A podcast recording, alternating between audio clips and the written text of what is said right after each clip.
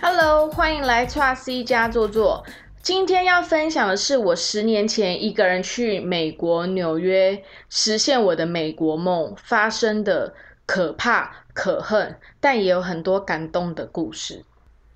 我为什么会去纽约呢？其实是因为我有个青梅竹马的好朋友在那边，他高中毕业之后呢，就去纽约念大学了，所以他就一直找我过去那边。就是去旅游啊，去观光。但是因为我其实一直有一个梦想，就是我想要去国外生活，就是不是旅游这样子。那我就想说，嗯，他在那边应该也是有人脉了，搞不好我可以去打黑工。于是呢，我就赶快排成了。那时候当时美国签证呢可以用面试的，可以长达半年。所以呢，马上去准备了面试，然后得到这个签证之后呢，我就带着两千块美金，但是六万块台币，我就冲去纽约了。那到那边的话呢，因为我就跟我朋友一起住，share 他的房租，然后去的时候才发现，哇，原来美国房租真的那么贵啊！那个时候呢，我们住在 Queens 这个地方的，呃，还蛮好的区域。住在一个人家，就是呃一个公寓里面，总共有两个房间，一个客厅，然后一个厨房，这样其实空间还蛮大的。那时候一整层就要一千八百块美金，你自己乘以三十，而且它也不在市区里面哦。那那时候我过去之后呢，我很幸运，因为朋友的关系，所以呢我就在那边有做了，总共做了三份工作。我第一份工作呢是产权事务所，那这份工作呢我完全没有这样的背景，为什么？可以一部分就是靠了我朋友的关系，因为那个老板在追我朋友，所以呢，他就为了要离我朋友更近一点，他所以找他的好朋友来工作，这样子就是刚刚好。而且那时候我还是嫩妹，就是很瘦，那时候好火辣，然后会上班的时候要穿那种 OL 的样子，OL 天哪，OL，这之后台湾人会这样发音吧？穿 OL 的样子，所以我都穿那种。紧身的洋装啊，然后那时候我是平刘海，然后绑一个高马尾，这样子就有点那种日系辣妹，那种成熟辣妹的感觉。然后那时候去呢，他就找我去做柜台，然后顺便做一些就是里面事务所一些人需要帮忙，当他们的小妹这样。但是我一去之后呢，我就觉得很怪，因为我是他必须付我现金，因为我们不能开户嘛，我是没有工作签的人。所以他只能支付我现金，都讲好说就是两个礼拜付一次薪水，然后是算时薪的。我那时候时薪是八点五块美金，那在当年的时候呢，那边的最低薪资是七点五块美金，所以我觉得哎还 OK，反正我觉得我只要能够生活，不需要，我不是要去大买东西的，然后也不是要一直出去玩的，所以我觉得很 OK 可以接受。但是我就开始工作之后的第一个两个礼拜，他有正常给我，可是第二个。两个礼拜的时候，他又开始找各种理由拖欠，比如说他都不来公司，然后他常我们就有发现，在对账的时候有发现他常常偷拿客户先给他的钱，然后带一些美亚出去。我之所以会知道，是因为也因为我那个好朋友的关系，所以我也被他带出去玩过，然后他带我们去旅游，去迈阿密这样，然后我就发现这个老板非常不正直。我就觉得很怪，而且我必须要那个薪水，因为我没有薪水的话，我就没办法活下去。在当时的时候，纽约地铁你搭一次是二点五块美金，也在台币七十五块。买一个路边餐车的便当大概就是八块美金，大概是两百四十块，是最便宜的。所以我非常需要这个钱。到后面呢，就是就是对他就是觉得这个人真的很恐怖。然后我也是跟我的朋友们说，然后也跟公司里面的人讨论，大家都有一天觉得这间公司是不是要收起来了？因为老板真的太怪了。结果就在我这么想的时候呢，老板就拜托。我去他朋友的律师事务所当柜台，因为他跟那个律师事务所是有合作的，因为一个是产权嘛，一个是律师事务所，他要我去当有点像间谍嘛，也不算，对，就是派一个自己的人过去，会有比较好的合作这样。那我就在第二个月的时候，我就去那个律师事务所，那时候呢，薪水又加了零点五美金，所以我是九块。但是因为薪水必须还是由产权事务所老板来支付给我，还是一直在拖欠，所以我这做两个月之后，我就决定我拿了最后一次的薪水，我就要离开。哎，结果还真的好险，我有离开，因为我离开了一个月之后呢，他就被警察抓了。就去查他的税，国税局去抓他。我想说，好险！如果我还继续待那间公司的话，我被抓到发现我是打黑工的人，我就会直接被遣返，而且我可能这辈子再也不能入境美国。如果这辈子不能入境美国，有这个记录的话，我搞不好后面也不能当领队了。不过也因为在前面两个礼拜的时候，老板常拖欠我薪水，所以呢，我又去找了一个兼职。因为在产权事务所跟律师事务所的上班时间是早上的九点到晚上的五点，然后我就去找了一个夜班，就是在台湾人开的珍珠奶茶店。这也是透过我朋友的关系，然后就去面试，然后就上了，都是可以付现金的。那这个珍珠奶茶店呢，我从去的第一个月一直做到最后要回台湾之前，后面呢就几乎是我完完全的正职，它也是算时薪这样子付薪水。但这个工作的话，薪水就是比较普通，就是最低薪资七点五块美金这样子。然后我那时候在珍珠奶茶店的时候呢，我就是。真的是在那边有很多快乐的时光，因为我在那边认识了很多台湾的朋友，然后跟中国的朋友，真的发现出国那时候是刚大学毕业出去，因为以前我们的教育里面会对于中国人就是还有一点，也不是我们的教育，是我们的环境会让我们对中国人就是有一点点负面的感受。我们这一代啦，那我这次去之后，我才发现哇，其实中国人都很讲义气，讲话很直接。很舒服诶，真的是二十三岁的时候去纽约的那次，才觉得对中国人的印象是错误的。然后在那边的同事呢，几乎都是年轻人，二十几岁的，然后都是去打黑工，可能是有的人还在念书，然后有的人是就是直接在那边工作，但还需要 part time 的钱来支撑自己的生活。总之在那边有种共患难的感觉啦。所以那时候呢，就是在这边做了三份工作。在那边，其实纽约，我现在回想起来啊，很多很棒的事，就是我以前以为的美国，跟我去了之后的美国是完全两回事。我在那边发生了几件让我觉得对这个国家完全改感、改观、完全改观的事情。第一件事情，居然是 NYPD 的权力真的很大。真的是可以，你没带护照就把你抓走诶这个事情的始末呢，要讲到我当时的男朋友，他呢，因为我去纽约之后呢，他暑假的时候就来找我，然后我也把他推荐去我那个珍珠奶茶的地方打工。有一天呢，我们就要一起出门，他要去上班，然后我要去跟新认识的朋友出去 hang out。所以我们就一起出门，我们去搭地铁。那因为呢，搭地铁我刚刚说了，地铁票很贵，基本上我都会买那种一个月的票，一个月票当时是二十五块美金，就是一个月内你就无止境搭。然后呢，那一天刚好就是月票用完了。所以呢，我就花了二点五块美金，因为我当时还没有还在等薪水，所以没有办法再买一张二十五块。我就说那个时候打黑工的薪水真的是锱铢必较，所以我就只能买一张二点五块的在身上。结果，因为他们的地铁已经很老旧了，如果有去过纽约的人就会知道，他们地铁很脏很旧。然后呢，我就用那块二点五块的。那个地铁票，我要刷那个门，结果不知道是机器坏掉还是怎么样，就刷了，然后就没有过，那个门没有开，推不开。再刷第二次，就是说已经刷过了就不行用。然后我就想起来说，哎，我那时候男朋友他还有一张 unlimited 的票，就是。而且我常看到很多黑人，就一种飞跃羚羊的姿态，就是都跳来跳去，直接都不买票。我想说，然后也不会有警察，也不会有警察或是有人员来抓。而且我那一站是没有工作人员的。然后我就想说，嗯，那不然就用我男朋友的 unlimited 的卡，我们一起进那个闸门。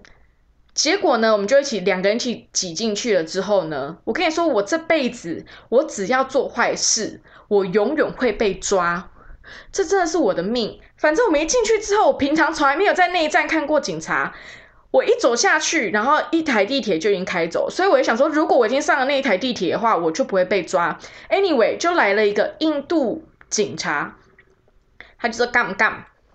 然后我就很紧张，因为人在很紧张、跟生气还有喝醉的时候，英文会变超好。然后我就噼里啪啦跟他说：“我刚刚有买这张票，我现在还有这张收据，但是刚刚那个门坏了，我现在有赶时间，所以我现在才要走做这件事情。这样子，我对不起，但是我真的有买这张票。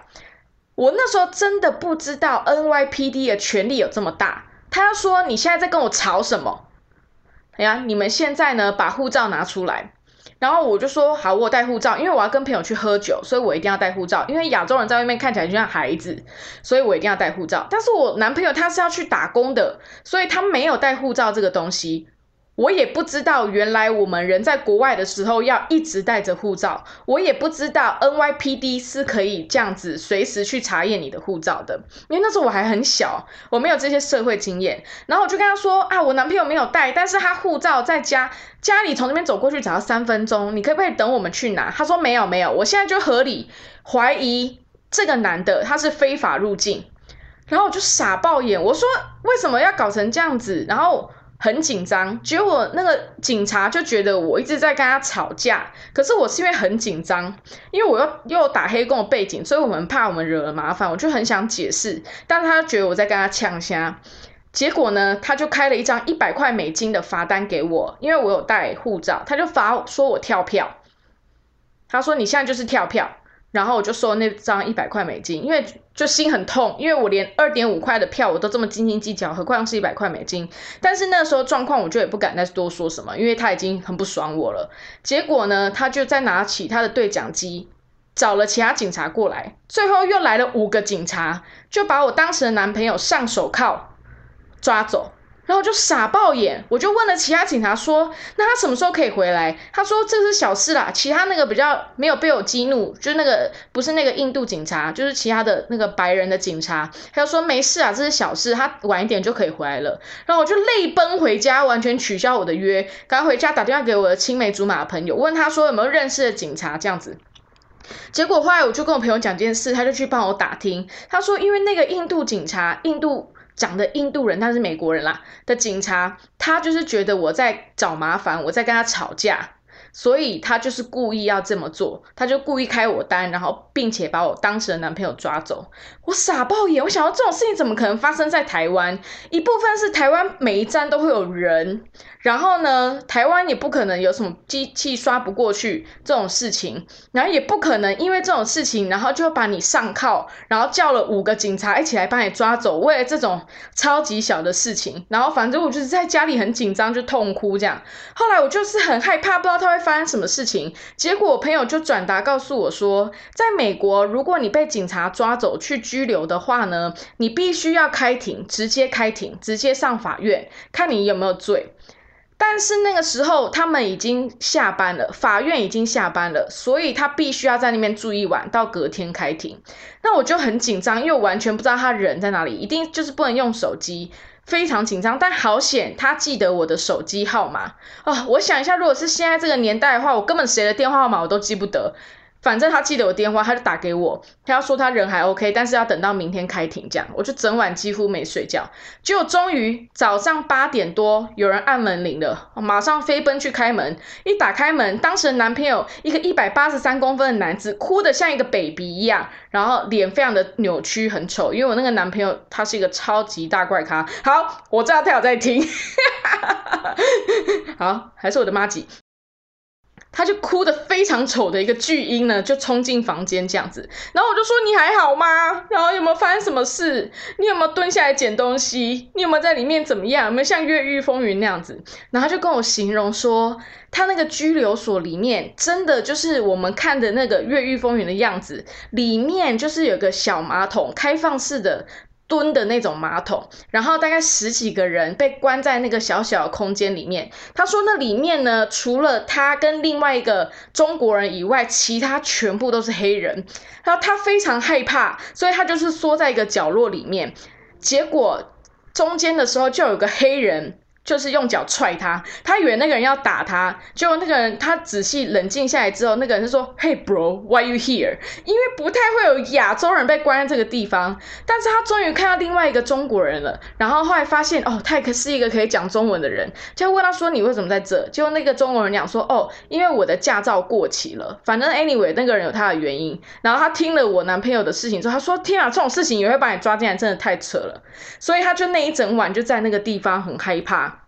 唯一交的知心好友就是那个中国朋友，但是也算是平安度过。结果隔天一大早，法院一开始上班之后呢，他是第一个进进入这个法庭的人。他说那个法官连头都没有抬，就说来，你跟我讲事情经过。然后他就讲完了之后，应该也是有一个类似呃公社的律师之类的，有在那边辅助帮他讲完这件事情之后，用英文讲。然后律师不是律师，法官连头都没有抬，就说你可以走了，而且一毛钱都没有罚，就是给他关这么一晚。后来我就去打听，所以 NYPD 的权力就是这么大，他如果看谁不爽，他就是可以找谁的麻烦。在那个时候，我还 po 了这篇文在我的脸书上，还有很多人不相信我。哎，我刚喝柠檬水又打了一个嗝，但是那真的是我完全没想过。这种事情居然会发生，因为这个事情根本不可能在我们台湾的社会里面发生的，我真的觉得很扯。所以，对于现在我们看到很多新闻，关于美国警察的权力有多大，我真的可以完全的了解。第二件事情就是我的护照不见了。我的护照是在有一天我下班之后要去跑趴，那我跑趴我一定要穿辣妹的衣服，因为我就说我们亚洲人如果穿的很平常的话，人家都会觉得很像小孩。但那时候我要跑趴嘛，我当然是要穿那个露乳沟、露到胃的那一种，然后。而且不能穿内衣，如果你穿内衣的话，就会看起来很肉欲，那个这样就不漂亮了。就是要自然的露到胃这样这部分那个低胸。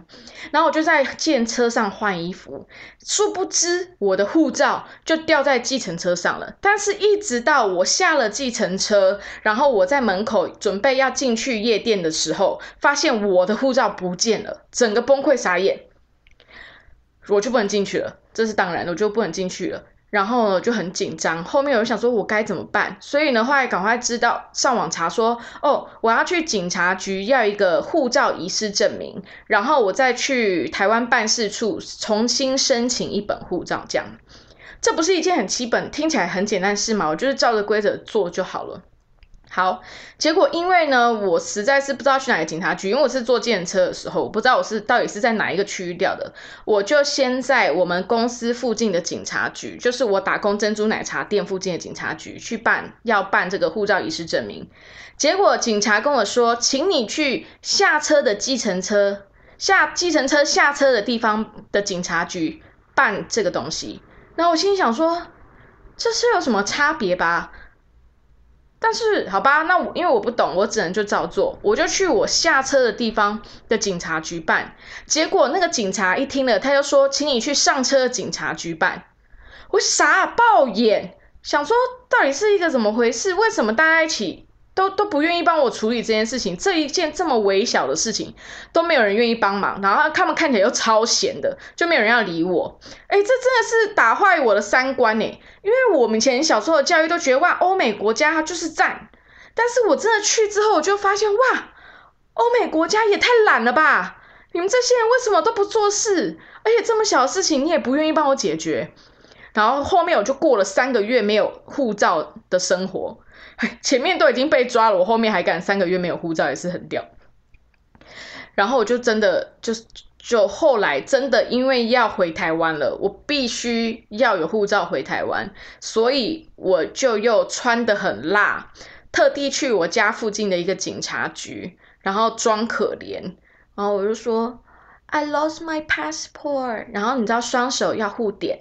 然后要很像猫咪的那样子看着警察这样子，我说我的护照不见了，然后他就说你护照当然也不见了，然后我就说在那个超市，我很像买东西的时候，然后可能包包有拿东西出来，然后护照就不见了，后来回去找就找不到了，然后他就说，就警察好像就真的被我电到了，他最后就跟我要我的电话。然后我就给他了一个假的，因为我太害怕，我真的给他我联络方式，他会不会发现我是来打黑工的？反正居然还要靠色诱的方式才可以要到护照遗失证明，真的是很莫名其妙的一件事。然后在那个时候，我心已死，对这个国家充满了恨的时候，我还遇到一件事情，就是我在我们家大楼被跟踪性骚扰。这应该是我这辈子被性骚扰，我感到最最最害怕的一件事情。那个时候是下午大概五点多，就是我的那个产权事务所下班的时候。然后我们家对面呢，因为我住的那一区其实是 Queens 里面蛮好的一区，我家的正对面是一个中小学。那那个时候呢，就有很多孩子们在操场运动，所以呢，我就。走去看他们，然后。听着他们银铃般的笑声，然后那时候内心又在那边想说：“哇，叉 C 你真的好棒！你这样才刚大学毕业而已，你就很勇敢这样子，然后靠自己的力量在这边工作，在这边生存，就是真的很优秀。就是自己在那边演一出这样。好了，演完了之后呢，我就回头要回家。那我们家楼下大楼呢是一楼是玻璃门，所以在那个时候还有阳光的时候会反光，我就发现哎，我后面有一个。绑着辫子头，穿那种超垮裤，就是垮到那个卡层都在外面的那种垮裤，然后走在我后面，他也要进来这栋大楼。那我就我就是当下我有种觉得，哎，我们家附近不太会有绑辫子头的黑人朋友这样，因为其实我对黑人不会有负面的感觉，我知道黑人在美国的地位。是不太一样的，但是我自己完全没有。然后，但是我只是觉得，哎，我们家这边附近没有比较少这个路口的朋友。然后，但是台湾人嘛，然后有人要进来这栋大楼，我就门打开之后，我就会请他进去。然后我请他进去之后呢，因为我们家有分左右两边这样子，各边有楼梯上楼。他是那种老公寓，所以他没有电梯的。他一进去之后呢，他就很直觉性的往右边走，啊，我家在左边。我觉得，嗯，这个人走的样子看起来态度就是我很明确，我要知道，我知道我要去哪，所以我就觉得，嗯，那他应该是来找朋友，或者是他真的刚好住在这边这样子。好，结果我就把门关起来，他就已经走了嘛，我就往左边走，我就走楼梯。但是我在走的时候，我内心就有一种。很奇怪感觉，就是我还是有点介意他，不知道为什么。我就走到二楼的时候，我就冒出一个想法：如果因为我们是那种楼梯，中间是空的，你看得到它是栏杆，所以你会看到后面下面的人。如果我走一走，他突然出现在那个下面的话，那这样是不是很奇怪？我也还没想完之后，他就真的走在我后面，我整个吓傻，我就很僵，然后觉得不妙。我不妙，但是我能怎么办？我就决定我要停下来，我要假装我在打电话。当时呢，这种 Nokia 就是完全没有上网功能的那种手机，我就在那边装低头族，这样我想说，嗯，如果发生什么事，在我可以打电话。我就好希望他刚刚是走错边了，所以他是要走的是左边。殊不知他在经过我的时候，他就抓了我卡成一把，我整个崩溃，然后我把我这辈子所有会的脏话全部讲出来。你自己翻译成英文哈，反正就是那个意思。因为现在我只能用鬼叫方式，我没办法。而且我希望可以很吵，然后让大楼里的人可以出来救我。这样，我真的不知道我叫了多久，应该也是有三十秒吧。整栋大楼还是一样安静无声，完全没有人开门的声音。然后我就真的很害怕，我就一直狂瞪他。但是他真的让我感到害怕的，其实不是因为他抓了我卡称。是我当我在骂他的时候，我对视他的眼睛，他的眼睛里面没有一丝愧疚，一丝不好意思，一丝我做的事情是不对的。我真的吓到，因为那个眼神就是告诉你，他没有觉得他做的是不对的，所以他有可能会在做更夸张的事情。我就只能一直大叫，一直骂，一直骂，一直骂，骂到最后。他居然还跟我讲说：“哎，你转一圈给我看嘛！”我心想说：“谁要转？你怎么还会讲这种话？谁要转一圈给你看？”我就继续骂，继续骂，骂到后面，他好像就觉得很无聊，然后他就转头，他就走了。他还跟我讲一句 “Have a nice day”，傻眼。然后我就一直骂，再骂，再把我说你你你看你有没有当狗屁？有没有有有翻译成英文？然后最后我就说 “What a suck day”。就说今天这他妈太烂了，但是我觉得他是不是只有听到 suck 这个字？因为 suck 在动词里面是吸吮的意思，所以他又回头说 what？我想你继续骂你你你啦啦啦啦啦，想说他在兴奋个什么屁？然后反正后来我就他就真的往下走了，然后我就一直盯在那个地方不敢动，因为我怕说如果我走到我家门口的话。就是这样会更危险啊！因为他如果拿出我的钥匙，什么时候不就冲进我家里？我家里又没人，那不是更危险？反正后来终于我确定他要离我很远了之后，我就再赶快立马冲回家，然后边往后看，因为我家在四楼，然后想说他会不会跟上来？好险都没有，然后赶快把门关起来。啊，这一整段大概五分钟，真的完全没有人开门呢。然后回家马上打电话给男朋友，打电话给朋，打电话给我最好的朋友，然后那边大哭，我都不敢跟我爸妈说，因为我觉得我跟他们说，他们一定叫我马上回台湾，但是我都没有讲。哦，可能那次真的在我心里烙下深深的伤痕。因为呢，如果他再更坏一点，因为美国的老公寓的地下室就是丢垃圾跟洗衣服的地方，那种地方平常真的没有人，而且它是有另外一扇门关起来的。如果他有心，他很容易把我扛下去。毕竟我那时候那么瘦，然后他很容易把我扛下去。如果他对我做什么事情，我真的不知道会发生什么事情。这真的是我遇过最可怕的性骚扰。不过讲那么多，纽约也不是只有这样啦。我刚刚讲那些真的都是很可怕、很莫名其妙的事情，也都是我在那个年纪我没办法想象到会发生的那些不好的事情。可是纽约对我超大影响，因为如果你现在问我最喜欢的城市是哪里，其实我还是会说是纽约。我觉得一部分是因为有一种。刻苦过，在那个地方，我留下了我青春的印记。还有，因为它是我第一个跨出亚洲，而且是在国外生活的地方，所以我对它有很特殊的情感。我第一次知道说，哦，人原来是可以表达他们的感受，是可以很直接的，不像我们在台湾的教育，不管是对于爱还是对于恨，都可以很做自己。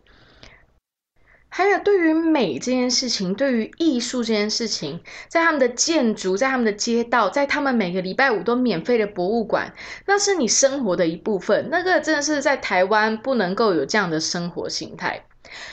这些撇除是就是我看到这个纽约的模样，好的模样。但是其实我觉得我也认识到了一个改变我一生的一个朋友。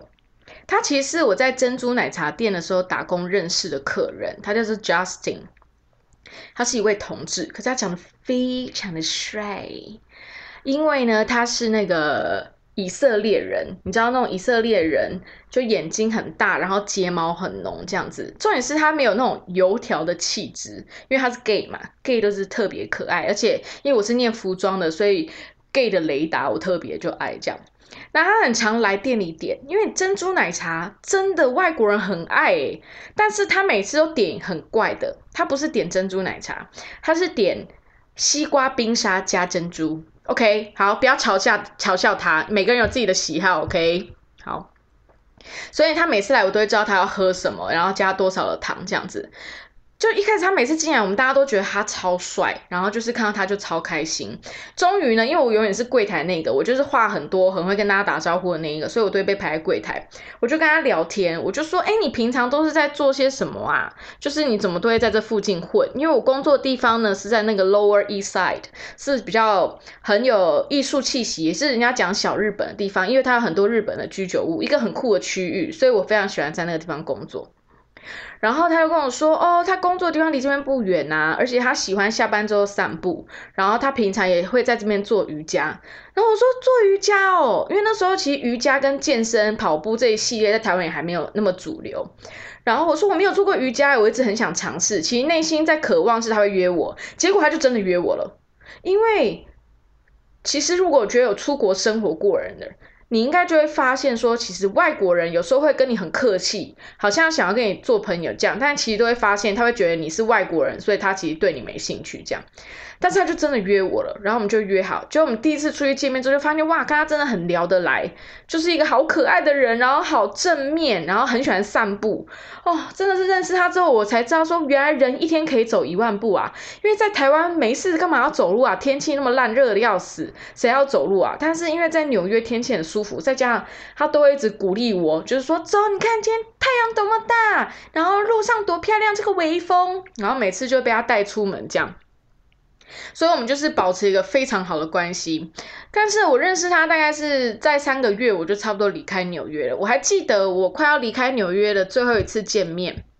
然后我就闲聊，他就说：“哎，你回台湾之后要做什么？”我说：“哦，我考上了那个领队执照，所以我回去之后我要先受训，以后应该是往领队这条路吧。”他说：“哇，这样很酷，你就可以去看这个世界。”然后我说：“对啊。”我说：“哎，那你呢？其实我都还没有问你说你现在的工作是什么这样子，然后还有你以后想要做什么。”然后他就讲说：“哦，我现在其实在一个福利机构，我们常常去找那个餐厅的剩食，然后呢会把它。”捐给就是儿福的机构这样子，我说哇，好棒的工作！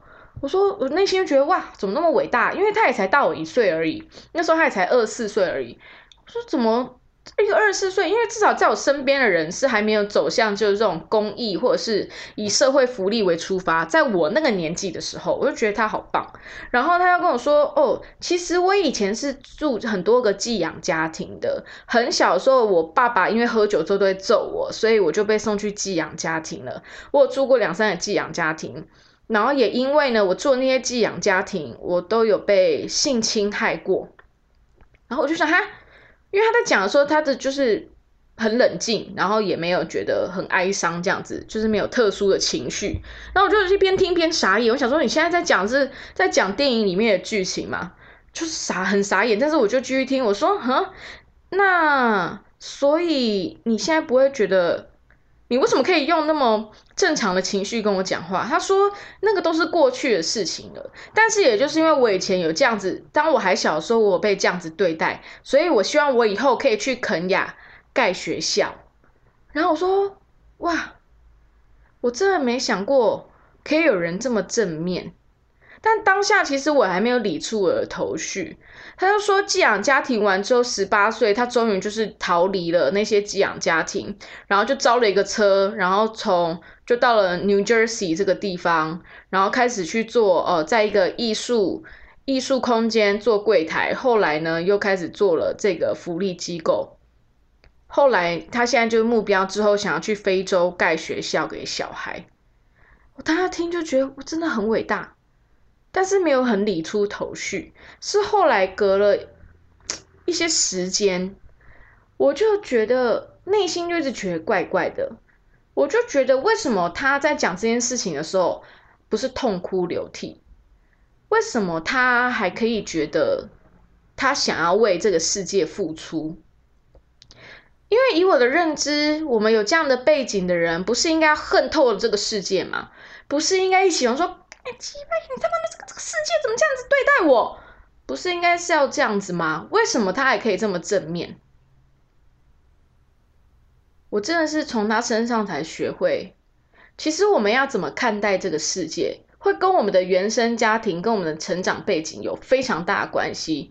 所以，因为我是一个很爱看犯罪纪录片的人，会发现那些比如说连续杀人魔，都是因为小时候他们被虐待或者被性侵。之类的，所以造就了他们有反社会人格。我这个朋友其实他非常足够成为一个反社会人格的人，但是从我认识他的过程到后来，我真的回台湾几年之后的联络，他真的就去非洲盖学校给小孩了，还带还交了一个非洲男朋友带他回美国。然后他还跟我说，他的好姐妹是以色列人，也在美国，然后他为了要帮助。他的姐妹的妹妹也一起来到美国，不要再待在以色列了，所以他就跟他妹妹假结婚，让他一起来美国。就是他一直用他的这一生去做着他认为觉得对的事情，抛开他自己的欲望，而是他会觉得他这一生欠缺了什么，所以他想要去做这些事情，去补足其他人的愿望。哦，我在二十三岁的时候，我认识一个这样的角色。我们现在还是保持联络，然后他也是在美国过得很好，也是看他分享很多，就是美国现在的不管是种族问题还是政治问题等等的。但就觉得有一个这样的人生活在美国这个疯狂，这个有时候真的让我气到炸，居然选出一个这样总统的地方，可以有一个这样子的人。真的又没办法不爱美国一点，但就是因为我认识一个这么好的朋友。那那时候我其实快离开纽约的时候，我就也做了一件事，就是我给自己的人生第一个刺青，因为我想要纪念我在纽约这半年的生活。在纽约这半年生活总结，遇到很多狗屁事，但是真的学到了很多以前。大学时，或是我们从小就是淳朴的生长在台湾的价值里面，没有看过的文化，真的算是打开眼界，然后也是更学会自己怎么照顾自己。因为当你在一个真的没有爸爸妈妈的地方的时候，你真的才发现，原来很多事情是要自己来的。那我们这个年纪当然不用讲，是说我在当时的时候，所以这个国家、这个城市，纽约这个城市对我真的有很大的影响。所以我那时候去刺青呢，我就刺了。两颗梅花。哦，如果有看过我本人的，或者是不管你们看过，或是有看过我在 Trusty 小鸡皮写过关于这个的照片，那两朵梅花其实看起来爆像 OK 的。因为那时候呢，我就是找了一个 Top Three 的刺青店，就在我的那个 Lower East Side 工作室的附近。就一进去呢，我就拿那个梅花照片给他看，他看说这是樱花，我说不是，这是梅花 plum blossom，这不是 cherry blossom，反正他也没看过梅花，搞不清楚，他就照那个图直接在我脚上画。我后来才发现，其实台湾的设计师都会先画好图在纸上给你看，他才帮你转印。诶反正他可能就觉得我不懂，因为我看起来就是没有刺青的人，他就直接画在我的脚踝，我故意选在脚踝上，然后直接倒了几个红色，然后说你要哪一个。但因为我完全没有概念，他也没有跟我分享，就是他觉得哈黄种人可能颜色要怎么样怎么样，反正我就很紧张，我就选了一个，就反正一个刺完之后再打上阴影，看起来超像 OK 的，但是也没关系啊，虽然我很常被人家笑，可是这个刺青对我来讲是有意义的。我之所以选择梅花呢，是因为它代表了台湾。然后我刺在脚踝，是我要告诉自己，未来有一天，当我又被这个世界给打败，觉得很低落的时候，我往地上一看，我看到我脚上那两朵梅花。我在二十三岁的时候，我可以一个人出来孤军奋战，但是我却带了很多的勇敢回到台湾。我连这样我都可以熬得过去，未来有什么事情我熬不过去？而且刺梅花代表说我永远不可以忘本，我就是一个来自台湾的孩子。我会一直去吸收很多来自国外的养分，但是我就是来自这个地方，而且永远不要忘记告诉自己，不管成就了一些什么事，变成了一个什么样的角色，在这个社会上，都永远不要忘记是有台湾这个家园，是有我身边这些朋友一直在支撑着我，让我变成现在的模样。嗯，真的是很温馨的故事。在纽约呢，其实还有真的很多可以分享，但是这些呢都是我当时冒险的故事，现在还是印象非常深刻，也是在这一次有机会让我再去回想，因为其实我是个记性蛮不好的人，然后去看着那些照片，想到了很多曾经发生的过去，真的人的现在都是由过去所造成的，没有一步是遗憾，没有一步是后悔。因为每一步都是造就现在扎扎实实的自己，我很开心。我那时候很有勇气，算是去打黑工，没有很鼓励大家去打黑工啦，因为毕竟是犯法的这样。但是我自己是蛮开心，我做这个决定，它让我英文变得更进步，它让我看到了不一样的视野，真的帮助我衔接领队这一份工作，所以我觉得很幸运，因为我是一个有选择，我可以选择。去纽约生活的一个孩子，所以我也要谢谢我的家庭，真的放心让我出去 做这件事情。好啦，很开心今天跟大家分享到这边。不管你现在呢是在车上、在捷运上上班，还是下班，或者是躺在床上，或在整理家里，我很谢谢你们打开这个频道。虽然我们在不同的时间、不同的空间，但是我们一起享受了这一刻。谢谢大家，下礼拜见喽，拜。